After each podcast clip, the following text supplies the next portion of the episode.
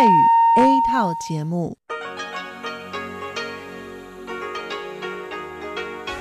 ที่นี่สถานีวิทยุเรดิโอไต้หวันอินเตอร์เนชันแนล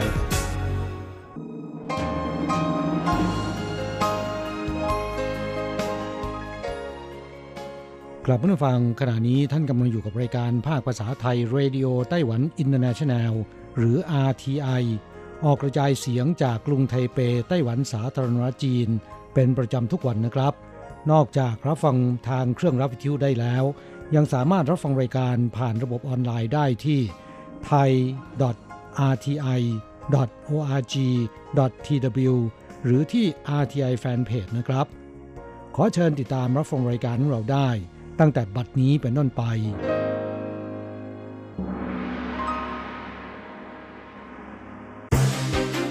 ลำดับแรก ขอเชิญติดตามรับฟัง ข่าวประจำวัน สวัสดีค่ะ คุณผู้ฟัง RTI ที่เคารพทุกท่าน ขอต้อนรับเข้าสู่ช่วงของข่าวประจำวันจากสถานีวิทยุ Radio Taiwan International ในวันพฤหัสบดีที่ 5 พฤศจิกายน พุทธศักราช 2563 ข่าวไต้หวันวันนี้มีดิฉันมณพรชัยวุฒิเป็นผู้รายงานค่ะ มีรายละเอียดของข่าวที่น่าสนใจดังนี้ตามติดผลการเลือกตั้งสหรัฐ ประธานาธิบดีไช่อิงเหวินเผยเฝ้าระวังสถานการณ์สองฝั่งช่องแคบ เชื่อเศรษฐกิจการเมืองในประเทศอย่างมั่นคงใกล้ทราบผลการเลือกตั้งประธานาธิบดีสหรัฐเข้ามาทุกที หลายฝ่ายต่างจับตามองการเปลี่ยนแปลงที่เกิดขึ้นหลังทราบผลการเลือกตั้งอย่างเป็นทางการ โดยเฉพาะสถานการณ์สองฝั่งช่องแคบไต้หวัน ซึ่งประธานาธิบดีไช่อิงเหวินได้โพสต์ข้อความผ่าน Facebook วันนี้ ระบุว่ารัฐบาลเฝ้าติดตามสถานการณ์เลือกตั้งใหญ่ของสหรัฐอย่างใกล้ชิด ไต้หวันกับรัฐบาลสหรัฐพักการเมืองใหญ่ทั้งสองพัก กลุ่มคลังสมองของสหรัฐและกลุ่มองค์กรภาคประชาสังคม มีการติดต่อประสานงานกันอย่างต่อเนื่องใกล้ชิด เราเชื่อว่าการสนับสนุนไต้หวัน เป็นฉันทามติหลักของสังคมและทุกพักการเมืองในสหรัฐ ดังนั้นไม่ว่าผลการเลือกตั้งจะออกมาเป็นอย่างไร ทุกอย่างจะไม่มีการเปลี่ยนแปลง เรายังจะคงใช้รากฐานเหล่านี้ กระชับความสัมพันธ์ระหว่างไต้หวันสหรัฐให้แน่นแฟ้นยิ่งขึ้นต่อไปประธานาธิบดีไช่อิงหวนอธิบายว่า ช่วงเวลานี้รัฐบาลต้องเฝ้าระวังสถานการณ์สองฝั่งช่องแคบอย่างใกล้ชิด ทั้งยังต้องติดต่อสื่อสารกับประเทศเพื่อนบ้าน เพื่อร่วมกันรักษาสันติภาพและเสถียรภาพความมั่นคงให้กับภูมิภาค นอกจากนี้ยังต้องทำการตรวจสอบให้แน่ใจ ถึงเสถียรภาพการซื้อขายของตลาดหุ้น และตลาดแลกเปลี่ยนเงินตราต่างประเทศ เพื่อรักษาสภาพแวดล้อมด้านการเมืองและเศรษฐกิจในประเทศให้มีความมั่นคงกระทรวงการต่างประเทศคัดเลือก 7 ประเทศผลักดันการทูตเชิงท่องเที่ยวหลังสถานการณ์โควิด -19 คลี่คลาย สถานการณ์แพร่ระบาดของโควิด -19 ทำให้อุตสาหกรรมการท่องเที่ยวระหว่างประเทศต้องหยุดชะงัก แต่กระนั้นกระทรวงการต่างประเทศไต้หวัน และสมาคมพัฒนาความสัมพันธ์ทางการค้ากับต่างประเทศหรือไททราของไต้หวัน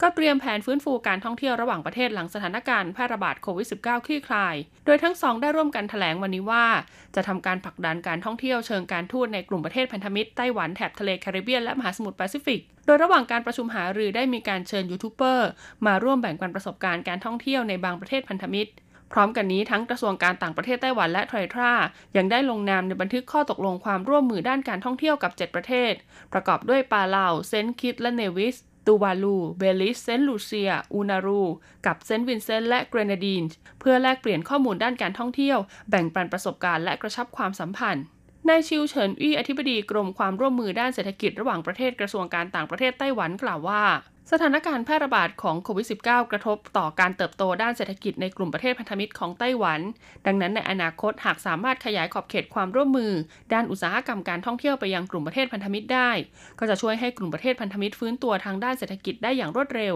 และกระชับความสัมพันธ์ให้แน่นแฟ้นยิ่งขึ้น ตามแนวทางของการทูตเชิงท่องเที่ยว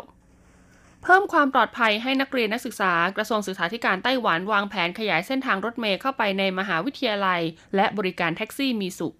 จากกรณีที่นครไทยนั้นเกิดเหตุสะเทือนขวัญ นักศึกษาหญิงชาวมาเลเซียวัย 24 ปี จากมหาวิทยาลัยช้างหลง ถูกคนร้ายลักพาตัวข่มขืนและฆ่า เมื่อวันที่ 29 ตุลาคมที่ผ่านมานั้น แม้ตอนนี้เจ้าหน้าที่จะจับตัวคนร้ายได้แล้ว แต่คดีดังกล่าวก็ทำลายภาพลักษณ์ของไต้หวันอย่างหนัก ส่งผลให้ในพันหวนจงรัฐมนตรีว่าการกระทรวงศึกษาธิการไต้หวัน ได้ออกมากล่าวถึงมาตรการรักษาความปลอดภัยภายในสถานศึกษา ระหว่างการประชุมประจำปีของกระทรวงศึกษาธิการ ระบุว่าระบบการศึกษาจะต้องเรียนรู้จากประสบการณ์และความสูญเสียที่เกิดขึ้น และขอให้สถาบันการศึกษาทุกแห่ง ทบทวนนโยบายเรื่องการรักษาความปลอดภัยในสถานศึกษาอย่างละเอียดรอบคอบ พร้อมกันนี้ยังได้พูดถึงโครงการร่วมกับกระทรวงคมนาคมไต้หวัน คือการขยายเส้นทางรถเมล์หรือรถประจำทางสู่รั้วสถาบันการศึกษา ที่เริ่มผลักดันมาตั้งแต่ปีคศ2016 จนถึงตอนนี้มี 44 สถานศึกษาเข้าร่วม และมีเส้นทางเดินรถเพิ่มขึ้น 74 สายแล้ว ดังนั้นจึงหวังว่าหลังจากนี้ ทุกฝ่ายจะเร่งดำเนินการขยายเส้นทางเดินรถให้ครอบคลุม โดยเฉพาะพื้นที่ห่างไกลที่การคมนาคมยังไม่สามารถเข้าถึงได้ อย่างไรก็ตามการขยายเส้นทางรถเมย์มีหลายปัจจัยที่ต้องพิจารณา ในพันเหวินจงจึงแนะนำว่าสถานศึกษาต่างๆ สามารถส่งเสริมโครงการแท็กซี่มีสุข หรือรถมินิบัสสุขสันต์ภายในรั้วสถานศึกษา เพื่อเชื่อมต่อกับเส้นทางขนส่งสาธารณะหลักได้เพราะยานพาหนะขนาดเล็กจะมีความยืดหยุ่นในการเดินทางมากกว่า ซึ่งจะทำให้นักเรียนนักศึกษาได้รับความสะดวกสบายในการเดินทาง ลดการขับขี่รถจักรยานยนต์ในสถานศึกษา และมีความปลอดภัยเพิ่มเมื่อต้องเดินทางเข้าออกสถานศึกษา พิพิธภัณฑ์ National ไต้หวันมิวเซียมจัดนิทรรศการ Discovery ความหลากหลายของสิ่งมีชีวิตในไต้หวัน เพิ่มการเรียนรู้เกี่ยวกับความหลากหลายของสิ่งมีชีวิตในไต้หวันให้กับเด็กๆ ในนิทรรศการ Discovery ไต้หวัน Our Home ซึ่งจัดขึ้นที่พิพิธภัณฑ์ National ไต้หวันมิวเซียมกรุงไทเป บริเวณห้องจัดแสดงชั้นหนึ่ง ซึ่งภายในงานจะแบ่งส่วนจัดแสดงออกเป็น 5 โซน ประกอบด้วยการพูดคุยกับธรณีวิทยา เที่ยวเกาะไต้หวันกับฝูงนกอพยพ ผจญภัยในสวนป่าธรรมชาติ การละครั้งหนึ่งบนเกาะไต้หวัน โครงสร้างภูมิประเทศของไต้หวัน และความยั่งยืนของสิ่งมีชีวิตนานาชนิด โดยผู้เข้าชมเทศกาลนี้จะได้เรียนรู้เรื่องราวต่างๆ ผ่านประสาทสัมผัสทั้ง 5 เพื่อทำความเข้าใจถึงลักษณะพื้นที่ของเกาะไต้หวัน ความสมบูรณ์ทางธรรมชาติ และวิถีชีวิตของมนุษย์บนเกาะไต้หวันในสมัยอดีต พร้อมปลูกฝังจิตสำนึกของการอนุรักษ์ ตระหนักถึงคุณค่าของสิ่งแวดล้อมทางธรรมชาติ และเคารพในความหลากหลายทางวัฒนธรรม ผู้ที่สนใจสามารถเข้าชมเทศกาลได้ตั้งแต่วันนี้ ไปจนถึงวันที่ 31 ธันวาคม พุทธศักราช 2563 ตั้งแต่เวลา 9 นาฬิกา 30 นาทีถึง 17 นาฬิกา มีค่าธรรมเนียมบัตรผ่านประตูคนละ 30 เหรียญไต้หวันไต้หวันประกาศเตือนภัยทางทะเลพายุไต้ฝุ่นอัศนี อากาศเย็นอ่อนกำลังอุณหภูมิเพิ่มสูงขึ้น มื่อช่วงเช้าเวลา 8 นาฬิกา 30 นาที กรมอุตุนิยมวิทยาไต้หวันได้ประกาศเตือนภัยทางทะเล จากอิทธิพลของพายุไต้ฝุ่นอัศนี ซึ่งอยู่ห่างจากแหลมเอ๋อหลานปีไปทางทิศตะวันออกเฉียงใต้ 730 กิโลเมตร และกำลังเคลื่อนตัวไปทางทิศตะวันตกยังแหลมบาชิ คาดว่าน่าจะส่งผลกระทบรุนแรงกับแหลมบาชิ และอาจทำให้เกิดฝนตกในเขตพื้นที่ภาคเหนือภาคตะวันออก กับฝนตกหนักมากบริเวณเมืองไถตงและแหลมเหิงชุน ส่วนประกาศเตือนภัยทางบกจะมีหรือไม่นั้นคงต้องประเมินสถานการณ์การเคลื่อนตัวของไต้ฝุ่นต่อไปกรมอุตุนิยมวิทยาไต้หวันเผยว่า ลมมรสุมตะวันออกเฉียงเหนือได้อ่อนกำลังลงแล้ว ส่งผลให้อุณหภูมิทั่วไต้หวันเพิ่มสูงขึ้น ช่วงเช้าวันนี้อุณหภูมิต่ำสุดวัดได้ประมาณ 19-22 องศาเซลเซียส คาดว่าในเขตพื้นที่ภาคเหนือตั้งแต่นครเทาหยวนขึ้นมาจนถึงเมืองอีหลันและฮวาเลียน จะมีอุณหภูมิสูงสุดอยู่ที่ประมาณ 26-27 องศาเซลเซียส ส่วนพื้นที่อื่นๆ จะมีอุณหภูมิสูงสุดอยู่ระหว่าง 28-30 องศาเซลเซียส ทุกพื้นที่จะมีความต่างของอุณหภูมิในช่วงกลางวันกลางคืนค่อนข้างมาก ดังนั้นขอให้ประชาชนทุกคนใส่ใจดูแลสุขภาพร่างกายของตนเองด้วย การรถไฟไต้หวันเปิดตัวปฏิทินปีคศ2021 ธีมสิ่งก่อสร้าง 100 ปี เริ่มจำหน่าย 6 พฤศจิกายนนี้ แฟนคลับรถไฟไต้หวันพลาดไม่ได้กับปฏิทินของการรถไฟไต้หวันประจำปีคศ2021 กรมการรถไฟไต้หวันแถลงวันนี้ว่าเพื่อเป็นการเฉลิมฉลองปีคศ2021 การรถไฟไต้หวันจึงร่วมกับมูลนิธิลีลี Group Foundation ไต้หวัน จัดทำปฏิทินตั้งโต๊ะชุดสิ่งก่อสร้าง 100 ปีการรถไฟไต้หวัน เพื่อถ่ายทอดเรื่องราวของสถาปัตยกรรม และประวัติศาสตร์ความเป็นมาของสิ่งก่อสร้างที่เกี่ยวข้องกับการรถไฟไต้หวัน ตั้งแต่เริ่มก่อตั้งอาคารสำนักงานจนถึงปัจจุบัน ซึ่งมีอายุเก่าแก่กว่า 100 ปี ให้ปรากฏสู่สาธารณชน ผ่านภาพวาดที่ได้รับการสนับสนุนจากมูลนิธิลีลี Group Foundation ซึ่งเก็บรวบรวมมาตั้งแต่ปีคศ2018 จากทั้งหมดกว่า 400 ภาพ คัดเหลือเพียง 13 ภาพวาดสิ่งก่อสร้างสำคัญที่เกี่ยวข้องกับการรถไฟไต้หวันในความทรงจำมาจัดทำเป็นปฏิทินตั้งโต๊ะชุดประจำปีคศ2021 โดยจะวางจำหน่ายพร้อมกันทุกสถานีรถไฟทั่วไต้หวันในวันที่ 6 พฤศจิกายนนี้ ในราคาชุดละ 250 เหรียญไต้หวัน ประชาชนที่สนใจสามารถสั่งซื้อได้เพียง 2 ชุดต่อคน เพราะผลิตออกมาจำนวนจำกัดเพียง 1,500 ชุดเท่านั้น ต่อไปขอเชิญฟังข่าวต่างประเทศและข่าวจากเมืองไทยค่ะ สวัสดีค่ะ คุณผู้ฟังที่เคารพ ช่วงของข่าวต่างประเทศและข่าวในเมืองไทยรายงานโดยดิฉันกัญจยากริชยาคมค่ะ ข่าวต่างประเทศสำหรับวันนี้นั้นเริ่มจากข่าว ผลการนับคะแนนสามรัฐตัดสินเลือกตั้งสหรัฐ ชี้ชะตาใครคือผู้นำประเทศ ผลการนับคะแนนเลือกตั้งของประธานาธิบดีของสหรัฐอเมริกายังคงดำเนินต่อไปอย่างเข้มข้น โดยเฉพาะในรัฐที่มีคะแนนสูสีกัน ซึ่งยังคงมีการนับคะแนนอย่างต่อเนื่อง คาดว่าอาจใช้เวลาอีกหลายวันกว่าจะเสร็จสิ้น อย่างไรก็ตามผลการเลือกตั้งจากรัฐเพนซิลเวเนีย จอร์เจีย และเนวาดา จะเป็นตัวตัดสินชี้ชะตาว่า อดีตรองประธานาธิบดีโจไบเดนจากพรรคเดโมแครตจะได้รับชัยชนะในการเลือกตั้งเป็นประธานาธิบดีสหรัฐคนต่อไปหรือไม่ ซึ่งขณะนี้โจไบเดนขึ้นแท่นไปยืนเป็นว่าที่ผู้ชนะไปแล้ว เนื่องจากได้คะแนนเสียงคณะผู้เลือกตั้งไปแล้ว 264 เสียง ส่วนโดนัลด์ทรัมป์ตามอยู่ที่ 214 เสียง ซึ่งใครได้ 270 เสียงก็จะเป็นผู้ชนะสำหรับรัฐเพนซิลเวเนียมีคะแนนสูสีเสียงคณะผู้เลือกตั้ง 20 เสียง จอร์เจีย 16 เสียง และเนวาดา 6 เสียง ข่าวต่อไป แคนาดาพบไข้หวัดใหญ่ในสุกรสายพันธุ์หายากในมนุษย์ เจ้าหน้าที่สาธารณสุขท้องถิ่นของแคนาดาระบุในแถลงการณ์ว่า มีผู้ติดเชื้อไวรัส H1N2 หรือไวรัสที่ทำให้เกิดโรคไข้หวัดใหญ่ในสุกรรายแรกของประเทศ ที่รัฐแอลเบอร์ตาทางตะวันตกของแคนาดา เมื่อช่วงกลางเดือนตุลาคมที่ผ่านมา แต่เกิดขึ้นกรณีแรกและกรณีเดียว โดยยังไม่มีความเสี่ยงต่อประชากรในรัฐขณะนี้ เท่าที่มีการรายงานในรัฐแอลเบอร์ตาในฤดูไข้หวัดใหญ่ของปีนี้สำหรับอาการของผู้ป่วยดังกล่าว มีอาการคล้ายไข้หวัดใหญ่อ่อนๆ และได้รับการตรวจยืนยันเชื้อ ขณะนี้อาการกำลังฟื้นตัวอย่างรวดเร็ว และจนถึงบัดนี้ยังไม่มีหลักฐานว่ามีการแพร่กระจายของเชื้อไวรัส ทั้งนี้โรคไข้หวัดใหญ่ในสุกร เกิดจากเชื้อไวรัสที่ก่อให้เกิดโรคระบบทางเดินหายใจของสุกร โดยสายพันธุ์ H1N2 ที่พบ ถือเป็นสายพันธุ์ที่หายากในมนุษย์ นับตั้งแต่ปี 2548 เป็นต้นมา มีรายงานผู้ป่วยติดเชื้อ H1N2 เพียง 27 รายทั่วโลก โดยทั่วไปติดต่อจากการสัมผัสกับสุกรที่ติดเชื้อ แต่ไม่สามารถแพร่เชื้อสู่มนุษย์ได้โดยการรับประทานเนื้อหมู หรือผลิตภัณฑ์จากสุกรอื่น ๆ และมีการติดต่อจากคนสู่คนได้ยาก ต่อไปขอเชิญคุณผู้ฟังรับฟังข่าวในเมืองไทยค่ะรัฐมนตรีสาธารณาสุขเผย 30 บาทรักษาทุกที่ คือภาค 2 ของ 30 บาทรักษาทุกโรค เมื่อวันที่ 5 พฤศจิกายน นายอนุทิน ชาญวีรกูล รองนายกรัฐมนตรี และรัฐมนตรีว่าการกระทรวงสาธารณสุข กล่าวปาฐกถาพิเศษในหัวข้อ ยกระดับบัตรทอง 4 บริการ สู่หลักประกันสุขภาพยุคใหม่ ในการประชุมสร้างความร่วมมือภาคีเครือข่ายภาคประชาชน ยกระดับบัตรทอง 4 บริการ สู่หลักประกันสุขภาพยุคใหม่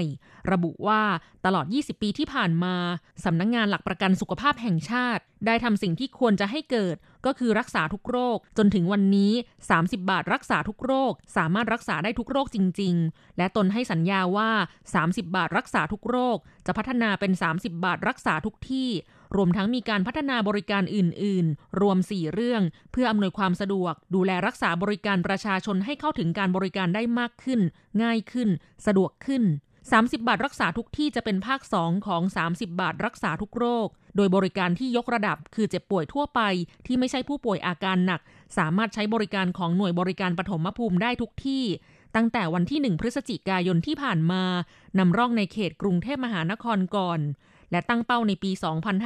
2565 จะขยายไปทุกจังหวัดของประเทศไทย พร้อมทั้งยกระดับให้ผู้ป่วยมะเร็ง เข้ารักษาได้ทุกโรงพยาบาลที่มีความพร้อม เพื่อลดระยะเวลารอคิว เป็นของขวัญปีใหม่แก่ผู้ป่วยตั้งแต่วันที่ 1 มกราคม 2564 เป็นต้นไปต่อไปเป็นอัตราแลกเปลี่ยนประจำวันพฤหัสบดีที่ 5 พฤศจิกายน พุทธศักราช 2563 อ้างอิงจากธนาคารกรุงเทพสาขาไทเป โอนเงิน 10,000 บาทใช้เงินเหรียญไต้หวัน 9,430 เหรียญ แลกซื้อเงินสด 10,000 บาทใช้เงินเหรียญไต้หวัน 9,770 เหรียญ 1 ดอลลาร์สหรัฐใช้เงินเหรียญไต้หวัน 28.77 เหรียญแลกซื้อค่ะ ณะกรรมการกิจการชาวจีนพ้นทะเลของไต้หวัน ขอเชิญชวน ส่งผลงานเข้าร่วมประกวด ชิงรางวัลสื่อภาษาจีนในต่างประเทศ ซึ่งแบ่งเป็นรางวัลสื่อสิ่งพิมพ์ หรือสื่อโซเชียล และรางวัลสื่อวิทยุด้วยหวังว่าจะเป็นการสนับสนุนสื่อภาษาจีนในต่างประเทศ ให้มีการนำเสนอข่าวสาร เกี่ยวกับความเพียรพยายาม และการบำเพ็ญตนให้เป็นประโยชน์ของชาวไต้หวันในทั่วทุกมุมโลก อันเป็นการผนึกกำลังชาวจีนพ้นทะเล เพื่อให้ทั่วโลกมองเห็นความสำคัญของไต้หวัน ผลงานที่ส่งเข้าร่วมการประกวดต้องเป็นข่าวภาษาจีน ที่นำเสนอในเชิงลึก และแสดงเห็นถึงความเป็นมืออาชีพ มีโอกาสคว้าเงินรางวัล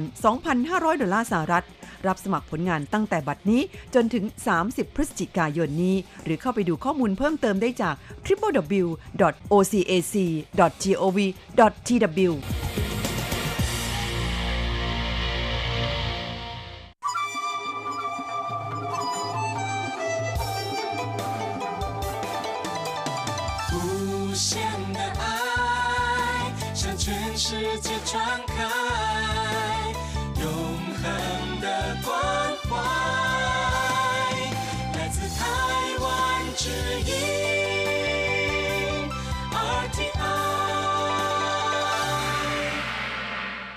ครับคุณครับขณะนี้คุณกำลังติดตามรับฟังรายการภาคภาษาไทยจากสถานีวิทยุ RTI ซึ่งส่งกระจายเสียงจากกรุงไทเป ไต้หวันสาธารณรัฐจีนอยู่นะครับ และต่อไปนั้นขอเชิญคุณผู้ฟัง ติดตามรับฟังชีพประจรเศรษฐกิจ จากการจัดเสนอของกฤษณัยสายประพาส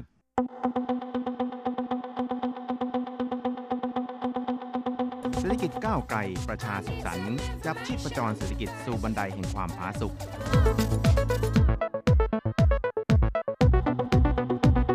ร่วมจับชีพประจรเศรษฐกิจกับกฤษณัยสายประพาส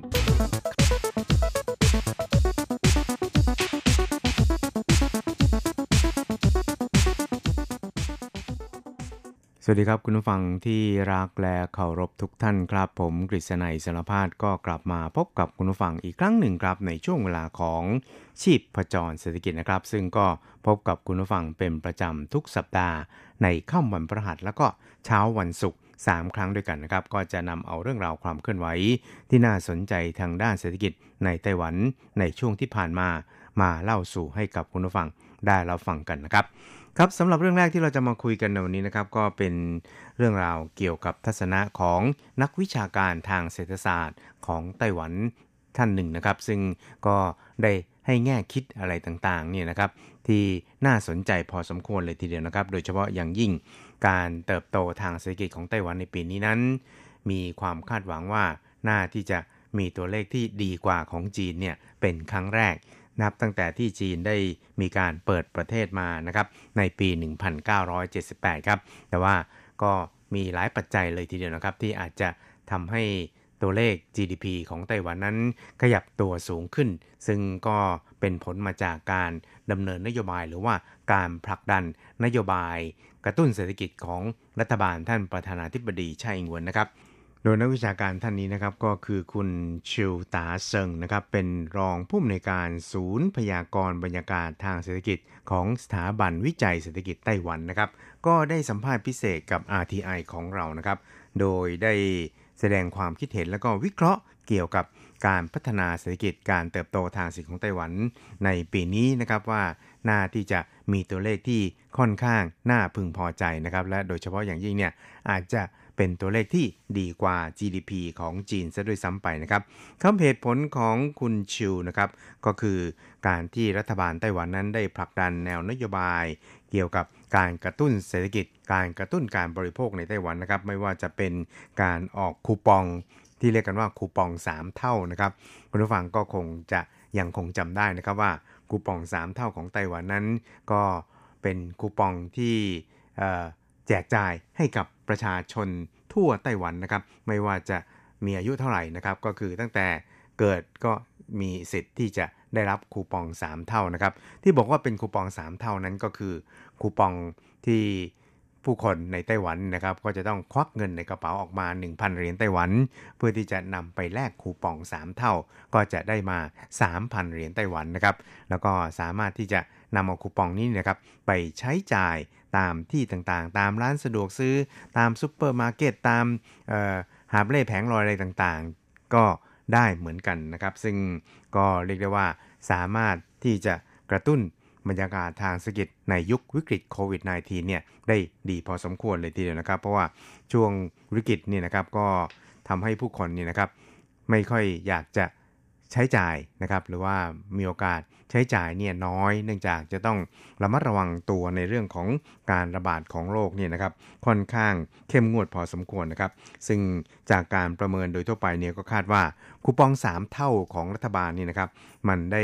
กระตุ้นให้มีเม็ดเงินในตลาดเนี่ยนะครับนับแสนล้านเหรียญไต้หวันเลยทีเดียวนะครับ ซึ่งก็เรียกได้ว่าเกินกว่าความคาดหมายก็ว่าได้เลยทีเดียวนะครับครับนอกจากนี้นี่นะครับคุณชิวนั้นก็ยังได้ระบุนะครับว่า การ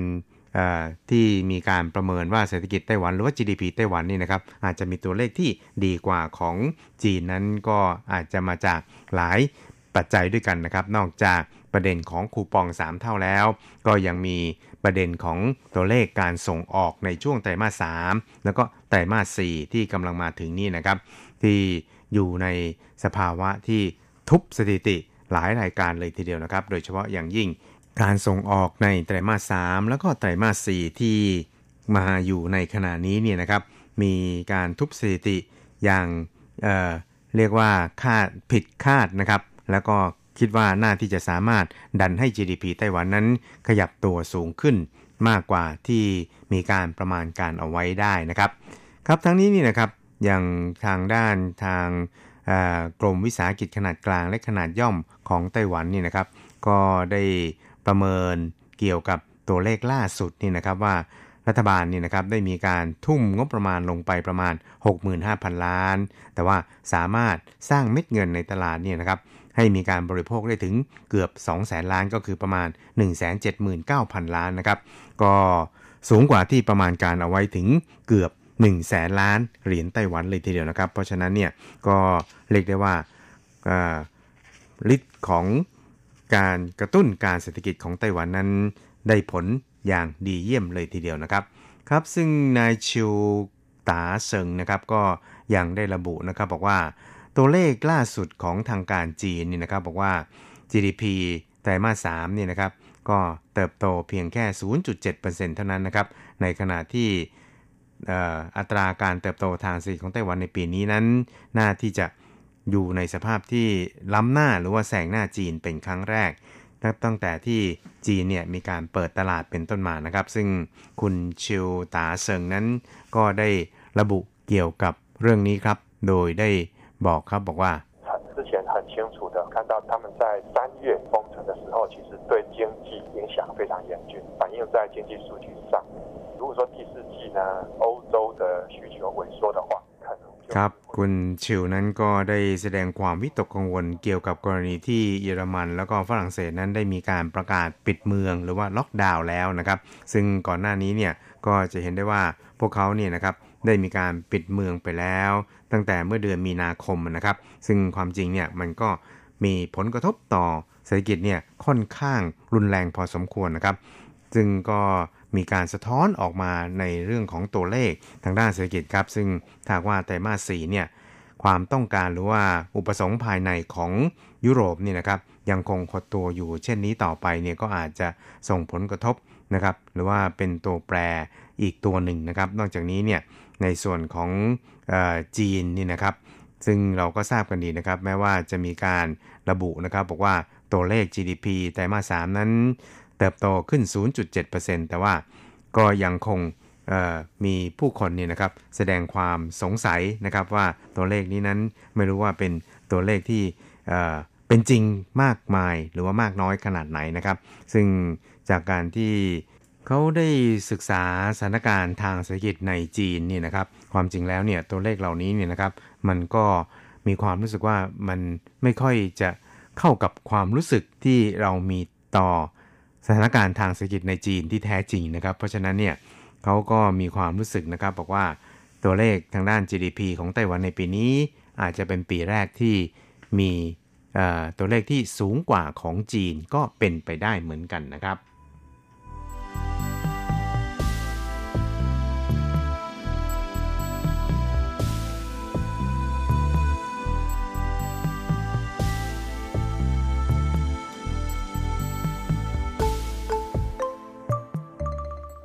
ครับอีกเรื่องครับเราไปดูกันที่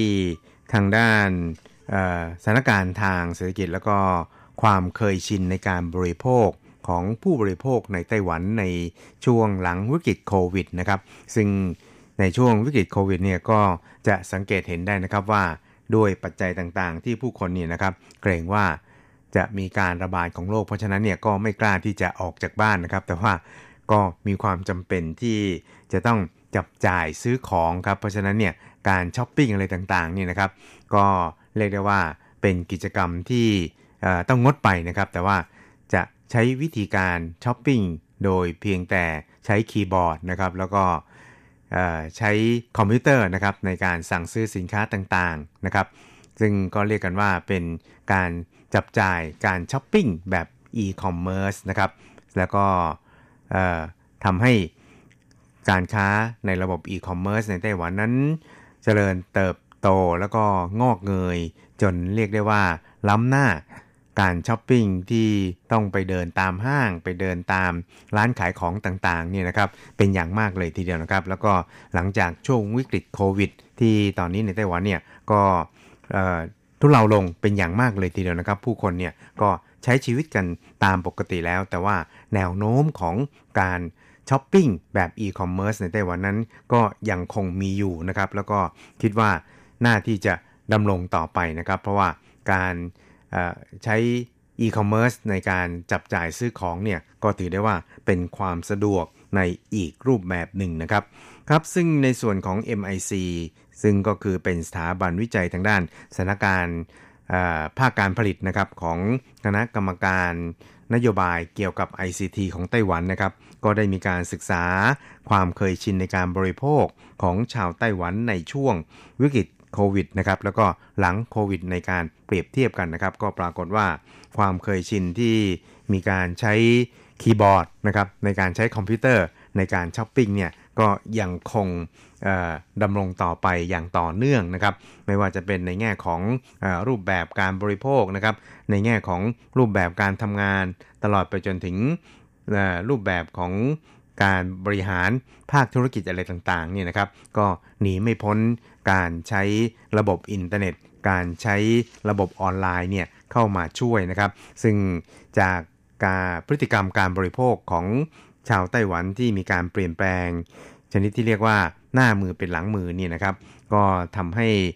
ภาคอุตสาหกรรมต่างๆ ที่เกี่ยวข้องกับ ICT ในไต้หวันนี่นะครับ ก็เจริญเติบโตอย่างรวดเร็วเลยทีเดียวนะครับ ไม่ว่าจะเป็นในแง่ของการออกแบบไอซีนะครับ แล้วก็ในแง่ของการใช้ APP หรือว่าแอปเนี่ยนะครับ มาเสริมส่งเสริมในเรื่องของการมีปฏิสัมพันธ์กับสังคมนะครับ หรือเรียกกันว่าเป็นโซเชียลเนี่ยนะครับ ก็มีความสำคัญมากยิ่งขึ้น และก็คิดว่า ตลาดแอปเนี่ยนะครับก็จะมีการขยายตัวต่อไปอย่างไม่หยุดยั้งก็ว่าได้เลยทีเดียวครับ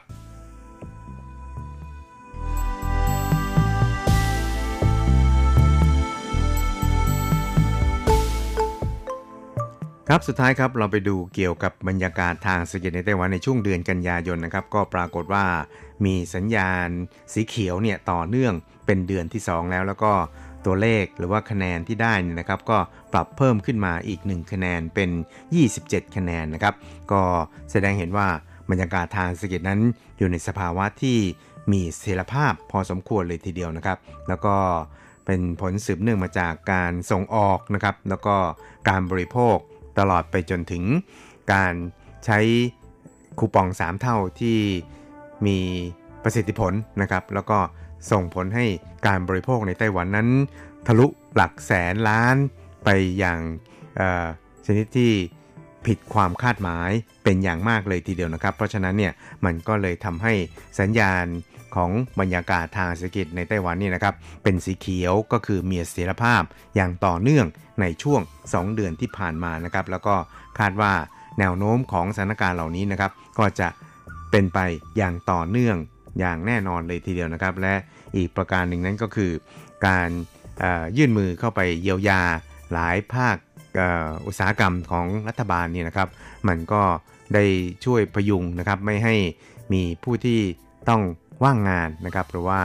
มีการให้หยุดพักโดยไม่มีค่าจ้างเนี่ยเพิ่มมากขึ้นในทางกลับกันเนี่ยกลับลดลงอย่างเเห็นได้ชัดก็ว่าได้เลยทีเดียวครับ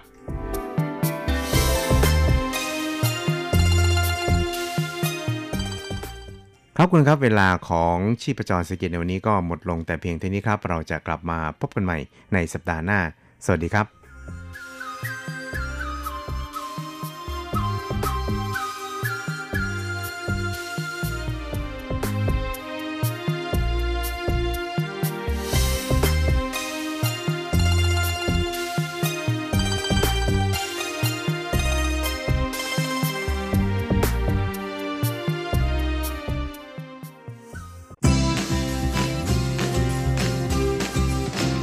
ข่าวเด็ดกีฬามัน รู้ลึกฉับไว ไม่ว่าที่ไหนในโลกกว้างกับทีระยางและเจาะลึกกีฬาโลก สวัสดีครับคุณฟังทุกท่านผมธีระยาง พร้อมด้วยเจาะลึกกีฬาโลกประจำสัปดาห์นี้ก็กลับมาพบกับคุณฟังอีกแล้ว เช่นเคยเป็นประจำพร้อมข่าวกีฬาเด็ด ๆ มัน ๆ จากทั่วโลก และสำหรับโฟกัสของวงการกีฬาไต้หวันในช่วงสัปดาห์ที่ผ่านมานั้นก็น่าจะอยู่ที่การแข่งขันกีฬามหาวิทยาลัยแห่งชาตินะซึ่งมามีนักกีฬาทีมชาตินะที่เป็นตัวเก่งๆ แต่งๆ ร่วมลงแข่งกันหลายคนเลยทีเดียว โดยเดิมทีกีฬามหาวิทยาลัยแห่งชาติของไต้หวันนั้นจะจัดขึ้นเป็นประจำในช่วงเดือนพฤษภาคมของทุกปีนะแต่ว่าปีนี้ด้วยความที่ มีโควิดนะมา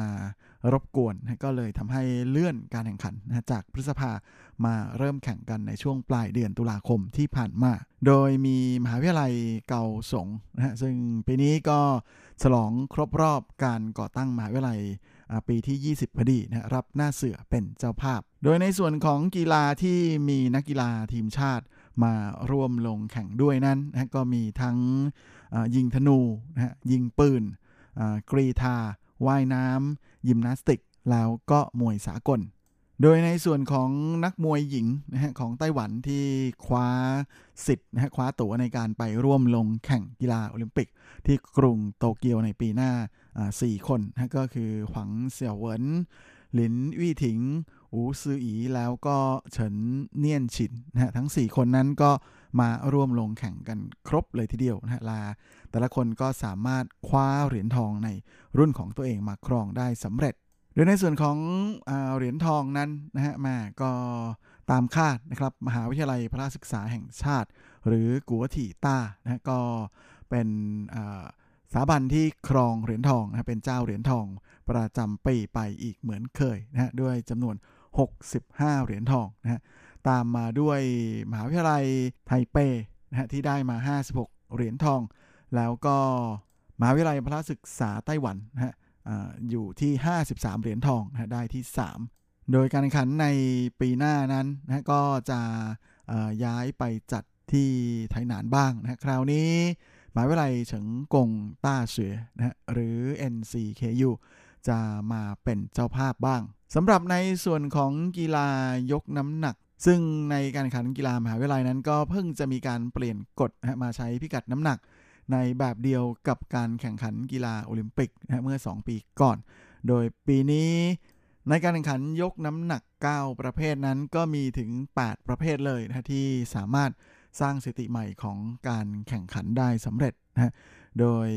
กัวซิ่งฉุนนะเจ้าแม่ยกน้ำหนักหญิงของไต้หวันนะที่เป็น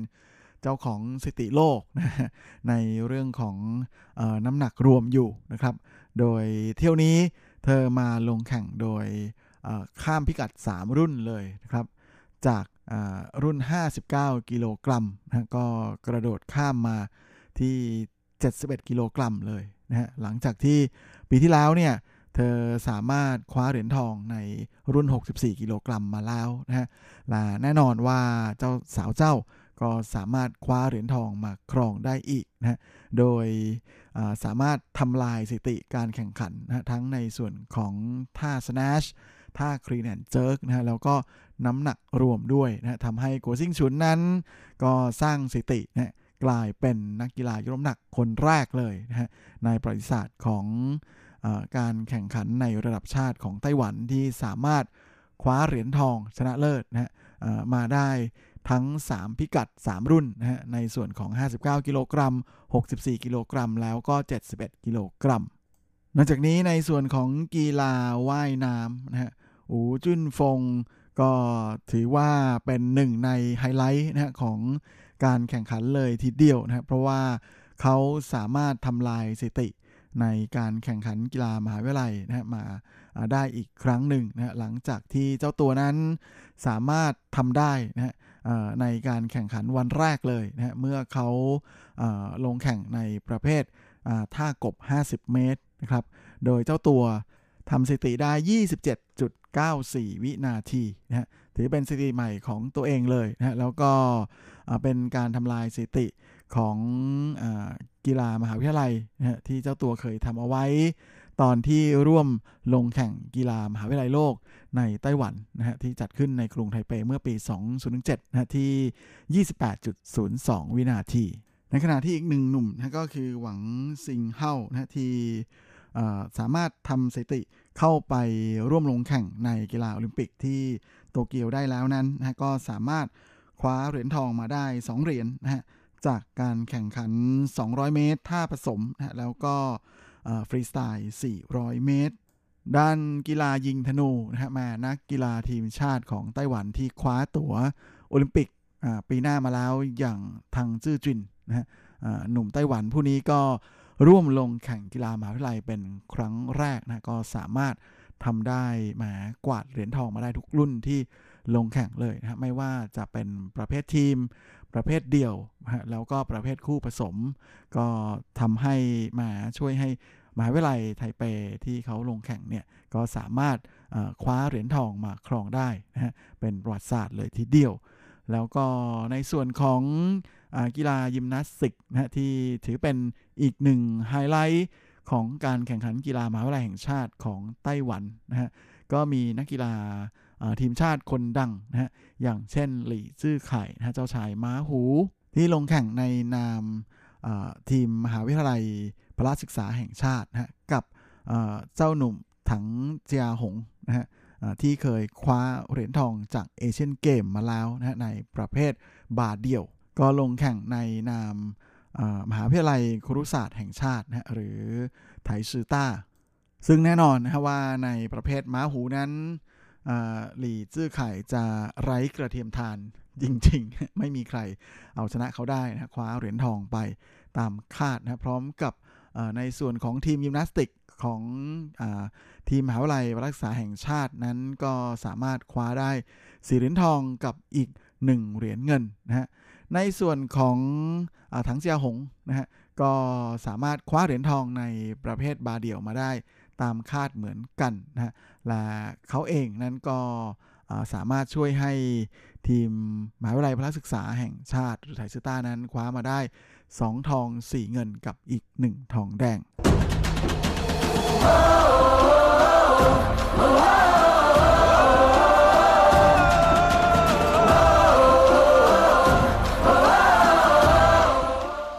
อีกประเภทกีฬาที่จะไม่พูดถึงก็คงจะไม่ได้นะก็คือเทควันโดนะฮะซึ่งสาวเทควันโดที่คว้าตั๋วโอลิมปิกมาแล้ว อย่างซูบัวยานะที่ได้สิทธิ์ไปร่วมลงแข่งโตเกียวโอลิมปิกในรุ่นพิกัด 49 กิโลกรัมหญิงนะฮะเธอลงแข่งในนามของมหาวิทยาลัยครุศาสตร์แห่งจางฮวานะครับ ซึ่ง เธอนั้นข้ามรุ่นเลยนะครับแมไม่ลงรุ่น 49 กิโลกรัมนะกระโดดขึ้นมาเล่นในรุ่น 57 กิโลกรัมเลย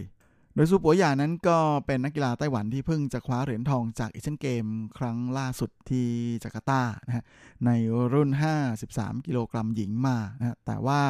อพอดีในการแข่งขันโอลิมปิกนั้นไม่มีรุ่น 53 กิโลกรัมนะเธอก็เลยเลือกลดน้ำหนักลงมาสู้ที่ 49 กิโลกรัม ก่อนที่โอลิมปิกปีนี้จะโดนเลื่อนไปปีหน้านะทำให้สาวเจ้าก็อยากที่จะข้ามทำน้ำหนักขึ้นมา แล้วก็ข้ามไปเตะในรุ่น 57 กิโลกรัมแทนนะฮะโดยในส่วนของทีมโค้ชนะฮะของมหาวิทยาลัยครุศาสตร์จังหว้านั้นก็เห็นด้วยนะก็เลยยอมให้ซูปัวยามาลงแข่งในรุ่นพิกัด 57 กิโลกรัมนะฮะที่เธอก็สามารถ กวาดคู่แข่งได้เรียบวุฒเหมือนกันนะก่อนที่ในการแข่งขันนัดชิงเหรียญทองนะเธอจะเอาชนะเฉินยี่จวงนะของมหาวิทยาลัยตรงขวาต้าเฉวยไปได้ด้วยสกอร์ 6 ต่อ3นะก็ สามารถคว้าเหรียญทองมาได้ 3 รุ่นเหมือนกันนะฮะมาก็เรียกได้ว่าสามรุ่น 3 สมัยซ้อนนะฮะถือว่าเป็นผลงานที่สุดยอดทีเดียวนะฮะเช่นเดียวกันกับที่โกซิงฉุนทำได้เหมือนกันนะฮะซึ่งสาวเจ้าก็ให้สัมภาษณ์นะบอกว่าที่เธอมาร่วมลงแข่งในครั้งนี้ ก็ไม่ได้เพื่อเหรียญทองหรืออะไรนะฮะเพียงแต่ว่าอยากที่จะท้าทายตัวเองนะฮะ มากกว่าอย่างอื่นนะแล้วก็อยากจะทำให้ดีที่สุด ก็เลยตัดสินใจข้ามพิกัดมาร่วมลงแข่งในครั้งนี้ ส่วนอีกหนึ่งกีฬาที่น่าสนใจเลยทีเดียวนะฮะก็ถือเป็นไฮไลท์ของสื่อมวลชนเลยนะฮะกับสำหรับนักกีฬาคนนี้ นั่นก็คือหลินชื่อถิงนะฮะที่เป็นแบบนั้นก็ไม่ใช่เพราะอะไรหรอกนะแต่เป็นเพราะว่าเธอถือเป็นตัวอย่างที่ดีนะของการกลับตัวกลับใจนะฮะแล้วก็กลับมาตั้งหน้าตั้งตา สร้างผลงานในสนามกีฬาใหม่อีกครั้งหนึ่งนะโดยหลินซื่อถิงนั้นเป็นนักกรีธานะที่แข่งวิ่งข้ามรั้ว ซึ่งเดิมทีนั้นเธอเรียนอยู่ที่โรงเรียนมัธยมพละศึกษาไถตงนะฮะไถตงถีจงแต่ตอนนั้นเนี่ยเธอก็ทำผลงานได้ดีมากๆนะฮะจนได้โอกาสมาเข้าเรียนมหาวิทยาลัยในไทเปนะฮะก่อนที่จากนั้นเนี่ยก็รู้สึกว่าความประพฤติจะ ไม่ค่อยดีนะฮะมาเหมือนกับเด็กต่างจังหวัดเข้ามาอยู่ในเมืองใหม่ ๆ นั่นแหละนะกลายเป็นเด็กใจแตกนะฮะเที่ยวกลางคืนบ่อยๆ จนทำให้ขาดซ้อม แล้วก็ผลงานไม่ดีเหมือนเคยนะฮะก่อนที่หลังจากกลับมาเริ่มคิดได้นะฮะตอนที่เธอขึ้นปี2นะก็ เริ่มกลับมาทำการฝึกซ้อมใหม่ แต่ว่าด้วยความที่สภาพร่างกายนั้นร้างห่างสนามไปนานนะก็เลยทำให้เกิดอาการบาดเจ็บขึ้น รวมไปจนถึงน้ำหนักก็เลยเพิ่มขึ้นมานะเพราะว่าพอไม่ได้ลงซ้อมบ่อยๆนะก่อนที่เมื่อปีที่แล้วจะมีโอกาสได้รักษาสภาพร่างกายจนกลับมาแข็งแรงสมบูรณ์อีกครั้งหนึ่งนะแล้วก็ลดน้ำหนักลงนะครับ และหันมาฝึกซ้อมเต็มที่อย่างสม่ำเสมอนะจนผลงานค่อยๆ กลับมาดีขึ้นนะฮะปีที่แล้วเธอก็มาร่วมลงแข่งในกีฬามหาวิทยาลัยแห่งชาติเหมือนกันนะฮะโดยสามารถทำผลงานได้นะโดยสถิติคว้าเหรียญทองมาครองได้สำเร็จนะด้วยเวลา 13.24 วินาทีนะฮะการมาร่วมลงแข่งกีฬามหาวิทยาลัยในปีนี้เนี่ยก็ถือเป็นความท้าทายของสาวเจ้าเลยทีเดียวนะที่ จะเอาชนะตัวเองนะฮะ โดยตอนนี้เธอตั้งเป้าเอาไว้นะว่าจะทำลายสถิติของกีฬาแห่งชาติของไต้หวันให้ได้ลาเมื่อเดือนที่แล้วนะในการแข่งขันระดับจังหวัดนั้นนะฮะเธอก็สามารถทำผลงานได้ 13.18 วินาทีนะฮะที่ถือเป็นสถิติที่ดีที่สุดของเธอเลยทีเดียวนะฮะดีกว่าที่ตอนคว้าเหรียญทองเมื่อปีที่แล้วเสียอีกนะฮะแต่ว่าแมไม่นึกเหมือนกันนะฮะว่า ในการแข่งขันกีฬามหาวิทยาลัยแห่งชาติในครั้งนี้เนี่ยหลินซือถิงจะสามารถทำลายสถิติตัวเองได้สำเร็จนะฮะโดยการวิ่งคว้าเหรียญทองนะฮะโดยใช้เวลาเพียง 13.04 วินาที โดยสาวเจ้าก็ให้สัมภาษณ์นะฮะบอกว่าสภาพร่างกายของเธอนั้นฟิตเต็มที่มากๆนะฮะน่าเสียดายที่แหมพอดีว่า ในส่วนของการแข่งขันรอบคัดเลือกนั้น ด้วยความที่นักกีฬาจำนวนนักกีฬาที่มาร่วมลงแข่งไม่พอนะก็เลยมีการ cancel ไปนะทำให้เธอขาดอรอบวิ่งในการ warm up warm ร่างกายนะมิฉะนั้นเธอเชื่อว่าในการแข่งขันรอบชิงเหรียญทองนั้น เธอน่าจะสามารถวิ่งได้ทำเวลาได้ภายใน 13 วินาทีนะโดยตอนนี้ สถิติที่ดีที่สุดของไต้หวันนะฮะก็คือ 12.93 วินาที เป็นสถิติที่จี้เจิ้งนะฮะนักกีฬาหญิงคนดังนะฮะของไต้หวันได้เคยทำเอาไว้แต่ก็นานแล้วนะตั้งแต่เมื่อปี 1970 ซึ่งหลินซือถิงเองนะฮะก็ได้พูดทีเล่นทีจริงกับนักข่าวเหมือนกันนะฮะบอกว่าในการแข่งขันกรีธาแห่งชาติที่จะจัดขึ้น เดือนหน้านี้เธออยาก ที่จะลองท้าทายนะตั้งเป้าหมายกับการทำลายสถิติของชาตินะสถิติของไต้หวันที่คงอยู่มานานถึง 50 ปีนี้ให้ได้ พร้อมกับจะตั้งเป้าหมายว่าต่อไปเป้าหมายของเธอก็คือการแข่งขันโตเกียวโอลิมปิกที่ตั้ง standard เอาไว้นะฮะที่ 12.84 วินาที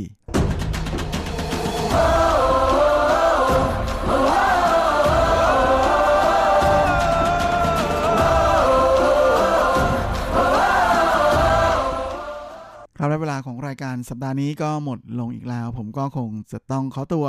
ขอลาไปก่อนด้วยเวลาเพียงเท่านี้ เอาไว้เราค่อยกลับมาพบกันอีกครั้งอาทิตย์หน้าเช่นเคย ในวันและเวลาเดียวกันนี้สำหรับวันนี้ขอให้ท่านโชคดีมีความสุข สุขภาพแข็งแรงแข็งแรงกันทุกหน้าทุกคนเฮ้งๆและสวัสดีครับ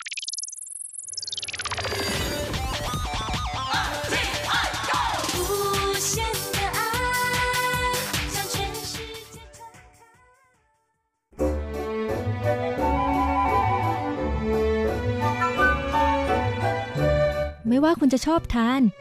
คุณจะชอบทำหรือคุณจะชอบชิม หมุนมาฟังที่นี่ เรามีความอร่อย พร้อมเสิร์ฟให้คุณทุกสัปดาห์กับรายการเลาะรั้วครัวไต้หวันดำเนินรายการโดยดีเจยุ้ยมณพรชัยวุฒิ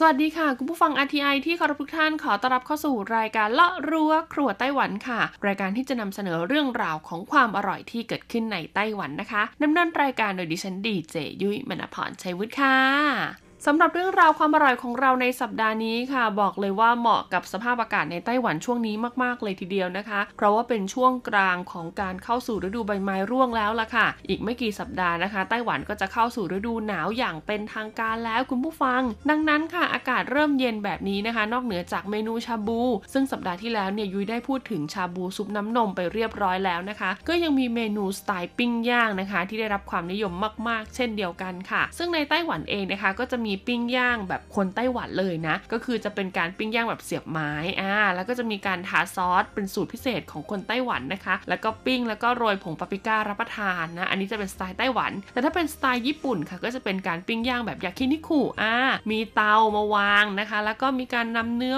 วัวเนื้อหมูต่างๆ มาย่าง ซึ่งส่วนใหญ่นะคะ การย่างแบบสไตล์ยากินิคุเนี่ยนะก็จะมีน้ำจิ้มที่เป็นแบบซอสญี่ปุ่นแท้นะคะ หรือบางเจ้าเนี่ยก็ไม่จำเป็นต้องจิ้มเลยแค่โรยเกลือธรรมดาก็รับประทานได้แล้วนะคะ และอีกอย่างหนึ่งค่ะที่รับความนิยมตามมาไม่แพ้กันก็คือการปิ้งย่างในสไตล์เกาหลีค่ะ หรือว่าหันซื่อเซาเข่าหันซื่อเข่าโร่นั่นเองนะคุณผู้ฟัง ซึ่งก็ต้องบอกเลยว่าได้รับความนิยมมากๆนะคะ แล้วก็ได้รับความนิยมต่อเนื่องเรื่อย ๆ เลยนะ ซึ่งการปิ้งย่างของสไตล์เกาหลีเนี่ยเขาก็จะเน้นหลักไปที่เนื้อหมูค่ะดังนั้นใครก็ตามที่ชอบรับประทานเนื้อหมูนะคะเขาก็จะเลือกปิ้งย่างในสไตล์ของเกาหลี และก็ที่สำคัญนะปิ้งย่างสไตล์เกาหลีเนี่ยจะต่างจากยากินิคุตรงที่ว่าถ้าเป็นสไตล์ญี่ปุ่นเนี่ยเขาจะเน้นใช้เนื้อคุณภาพ เพื่อให้เราเนี่ยได้รับประทานรสชาติของเนื้ออย่างแท้จริง แต่ถ้าเป็นกรณีของปิ้งย่างสไตล์เกาหลีที่เขาจะเน้นเนื้อหมูเป็นหลักนะคะ ซึ่งบางทีเนื้อหมูเนี่ยรสชาติมันไม่ได้แบบโดดเด่นนะคะหรือไม่ได้มีความจุยซี่มาก เท่ากับในส่วนของเนื้อวัว เขาก็จะเลือกเป็นการนำเอาเนื้อหมูไป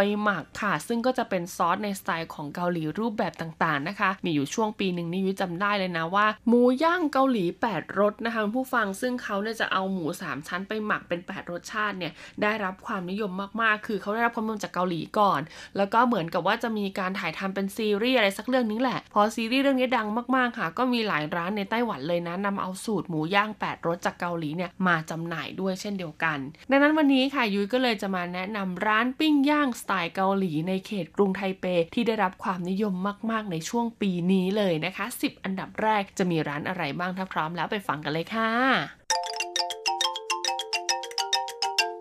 ช่วง เปิดตำรา ความอร่อย สำหรับอันดับ 10 ค่ะ เป็นร้านที่มีชื่อภาษาจีนว่าซินหมาผู่ไหโอนะคะ หรือว่าร้านที่มีชื่อภาษาอังกฤษว่ามา เกลหรือว่ามากือนะคะ ก็คือ M A G A L นั่นเองนะ ร้านนี้มี 2 สาขาด้วยกันนะคุณผู้ฟัง สาขาแรกค่ะอยู่ที่เขตต้าอันนะคะ ส่วนอีกสาขาหนึ่งเนี่ยอยู่ที่เขตของซีเหมินนะคะ บริเวณต้าอันเนี่ยพิกัดของเขาเลยนะก็คือไทไปซื่อเย็นจีเจียนะคะอี้ป่ายซันสืออีเซียงซันสืออู่เข้าค่ะ ซอยที่ 131 เลขที่ 35 นะคะ แล้วก็เปิดให้บริการตั้งแต่ 11 โมงครึ่งนะคะ จนถึงบ่าย 3 โมง แล้วก็จะเปิดอีกทีหนึ่งก็คือ 6 โมงเย็นจนถึง 4 ทุ่มนะคะ เบอร์จองร้านของสาขานี้นะคะก็คือ 02277551110 นะคะ ส่วนอีกที่หนึ่งนะคะ สาขาที่ 2 เนี่ย อยู่ย่านการค้าซีเหมือนติงเลยค่ะ พิกัดของเขาก็คือไทเปซื่อนะคะ ซีหนิงหนันลู่นะ ถนนซีหนิงหนันลู่ค่ะ เลขที่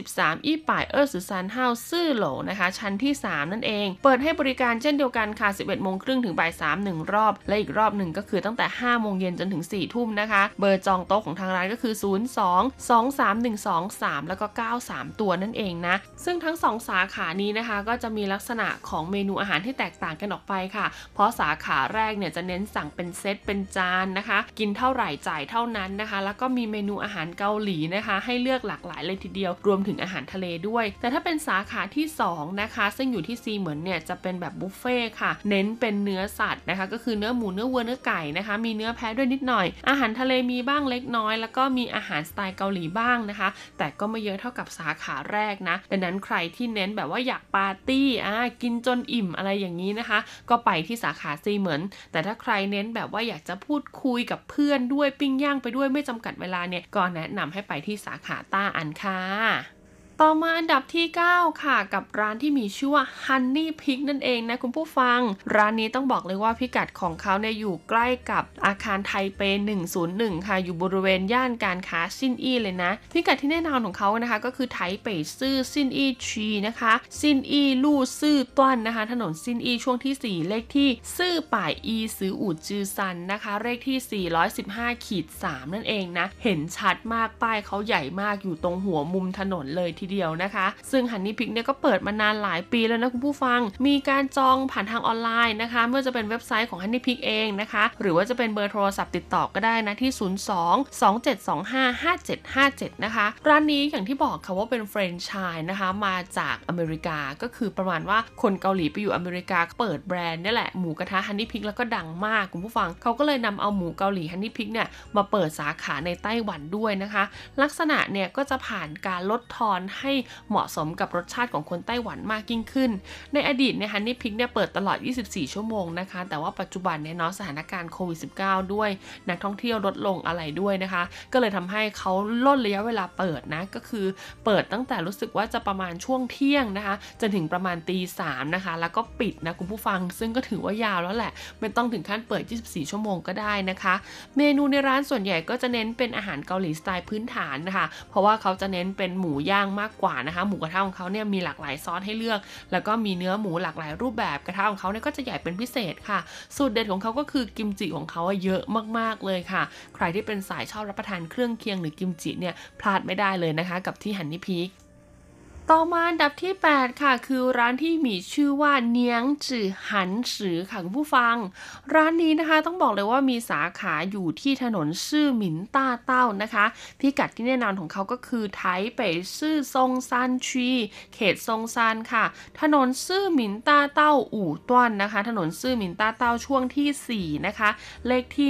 173 อีป่ายชีซือซานเฮาค่ะ ต้องบอกเลยว่าถ้าใครอยากจะเดินทางไปร้านนี้สะดวกสะดวกก็นั่งรถไฟฟ้านะคะไปลงที่สถานีตุนฮว่านะคะ สายสีน้ำเงิน แล้วก็ปักพิกัดของร้านเลยนะคุณผู้ฟัง เบอร์ติดต่อของทางร้านนะคะก็คือ 02 2578 8837 นะคะ เปิดให้บริการเฉพาะช่วงเย็นเท่านั้นนะคะ ถ้าเป็นวันธรรมดาก็คือ5โมงครึ่งถึง5ทุ่มค่ะ แต่ถ้าเป็นวันเสาร์อาทิตย์เนี่ยจะเพิ่มช่วงเวลากลางวันด้วยนะคะ ก็คือเที่ยงถึงบ่าย3แล้วก็มีช่วงเย็นอีกรอบหนึ่งนั่นเองนะคุณผู้ฟัง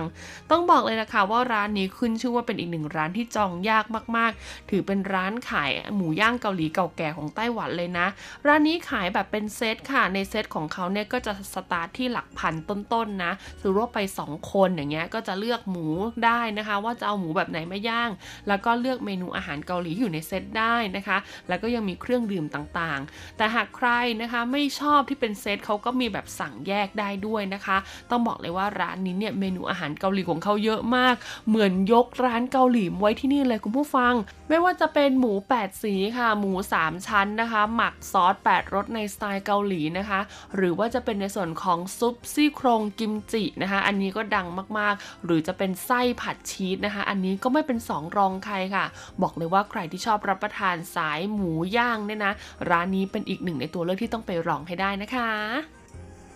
ต่อมาอันดับที่ 7 ค่ะ ร้านนี้มีชื่อภาษาจีนว่าซงสู้หันซื่อเขาโร่นะคะ ชื่อภาษาอังกฤษของเขาก็คือ Marble Tree House นั่นเองค่ะ คุณผู้ฟัง ต้องบอกเลยว่าร้านนี้นะคะได้รับนะการการันตีจาก CNN ด้วยนะคะ ว่าเป็นร้านหมูกระทะสไตล์เกาหลีที่รสชาติเนี่ยอร่อยมาก ๆ เลยทีเดียวละค่ะ เพราะว่าร้านนี้มีสาขาอยู่ทั่วโลกคล้ายๆ กับ Honey Pig เลยนะ และเขาก็มาเปิดสาขาในไต้หวันด้วยนะคะ ความพิเศษของร้านก็คือจะเป็นร้านหมูเกาหลีแบบพรีเมียมอะคุณผู้ฟัง ภายในร้านเนี่ยก็จะดูใหญ่โตโออาอลังการมากๆนะคะ การตกแต่งนี่ก็ต้องบอกเลยว่าสวยงามนะเหมาะแก่การถ่ายรูปด้วย เมนูอาหารก็ต้องบอกเลยว่าราคาแรงพอสมควรเลยละค่ะสตาร์ทนะคะ เนื้อหมูเนี่ยนะราคาปกติเลยก็จะเริ่มต้นที่ 560 เหรียญไต้หวันค่ะ แต่ความพิเศษของเขานะคะเขาก็จะมีอาหารสไตล์เกาหลีนะคะ หลากหลายชนิดเลยนะให้เราได้ลองรับประทานกันนะคะ ซึ่งเขาการันตีเลยนะว่าสูตรอาหารของเขาเนี่ยเป็นสไตล์เกาหลีแท้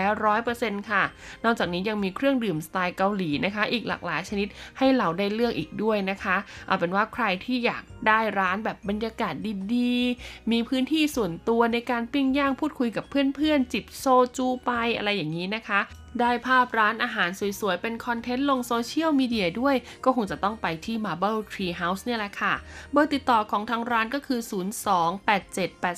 02-8780-9222 นะคะ เขาเปิดให้บริการรอบแรกก็คือเที่ยงถึงบ่าย3ค่ะ แล้วก็อีกรอบหนึ่งก็คือ 6 โมงเย็นถึงเที่ยงคืนนะคะ พิกัดของเขาค่ะอยู่ที่เขตซินอี้นะคะไทเป่ซื่อซินอี้ทรีบนถนนกวางฟู่หนันลู่เลขที่อูป่ายปาซืออูเฮา585 นั่นเอง ต่อมาอันดับที่ 6 ค่ะ คือร้านที่มีชื่อภาษาจีนว่าใช่ทุนอูนะคะ ชื่อภาษาอังกฤษของเขาก็คือวีจีเทจิยานั่นเองค่ะ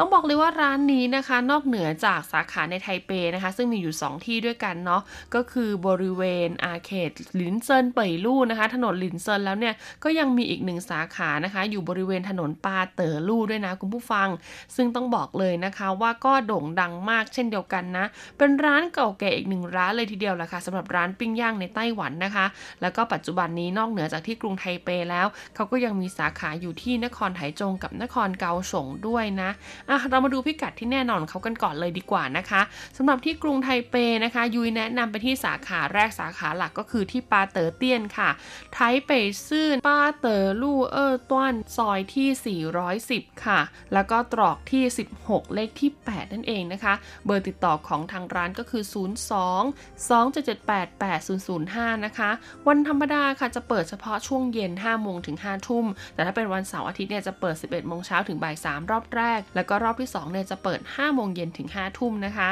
ส่วนที่นครไถจงค่ะ อยู่ที่ไถจงซื่อเขตซีชีนะคะ บนถนนที่มีชื่อว่าชิงเฉิงอู่เจียนะคะ เลขที่ 19สือจิ๋วเฮาค่ะ เบอร์ติดต่อของทางร้านก็คือ 0423273420 นะคะ ขณะที่นครเกาสงค่ะ จะอยู่ที่จัวอิงชีนะคะ เกาสงซื่อค่ะ บนถนนหมิงหวาอีลู่นะคะ เลขที่อี้ป่ายริ้วสือริ้วห้า166 นั่นเอง เบอร์ติดต่อของทางร้านก็คือ 07556 6696 นะคะ ต้องบอกเลยว่าเจ้าของร้านเนี่ยเป็นคนเกาหลีแท้เลยนะคุณผู้ฟัง ดังนั้นค่ะนอกเหนือจากหมูหมักสไตล์เกาหลีนะคะ ที่คุณจะได้รับประทานอย่างอร่อยอร่อยแล้วเนี่ยร้านนี้เขายังให้ผักสดกับเครื่องเคียงแบบว่าบุฟเฟ่คือไม่อั้นเลยทีเดียวนะคะ เพราะบางร้านเนี่ยเขาจะให้เซต2 เซตแรกมา ถ้าจะเพิ่มเซตที่ 3 เซตที่ 4 เนี่ยอาจจะต้องจ่ายเงินเองถูกไหมแต่ร้านนี้ก็คือว่าเครื่องเคียงสไตล์เกาหลี กับผักสดเนี่ยให้เต็มที่เลย บรรยากาศของร้านก็เหมือนกับคุณอยู่เกาหลีเลยละค่ะ เขาจะตกแต่งร้านให้เหมือนกับร้านหมูกระทะที่เกาหลีเลยนะคะ ไม่ได้มีพิเศษหรือว่าสวยงามอะไรมาก แต่รับรองว่าใครที่อยากจะสัมผัสบรรยากาศสไตล์ปิ้งย่างตามซีรีส์เกาหลีนะคะ ก็จะต้องไปร้านเนี่ยแหละค่ะ เพราะว่าว่าจะเป็นอุปกรณ์ภายในร้านนะคะ อุปกรณ์ปิ้งย่างอุปกรณ์รับประทาน รวมถึงจานชามถ้วยต่างๆ ที่เขานำมาเสิร์ฟให้เราเนี่ยก็เป็นสไตล์เกาหลีแท้ร้อยเปอร์เซ็นต์เลยละค่ะ เราจะได้บรรยากาศแบบว่าติ่งเกาหลีอะไรอย่างนี้ไปทานอาหารเกาหลีอะไรอย่างนี้นะคะ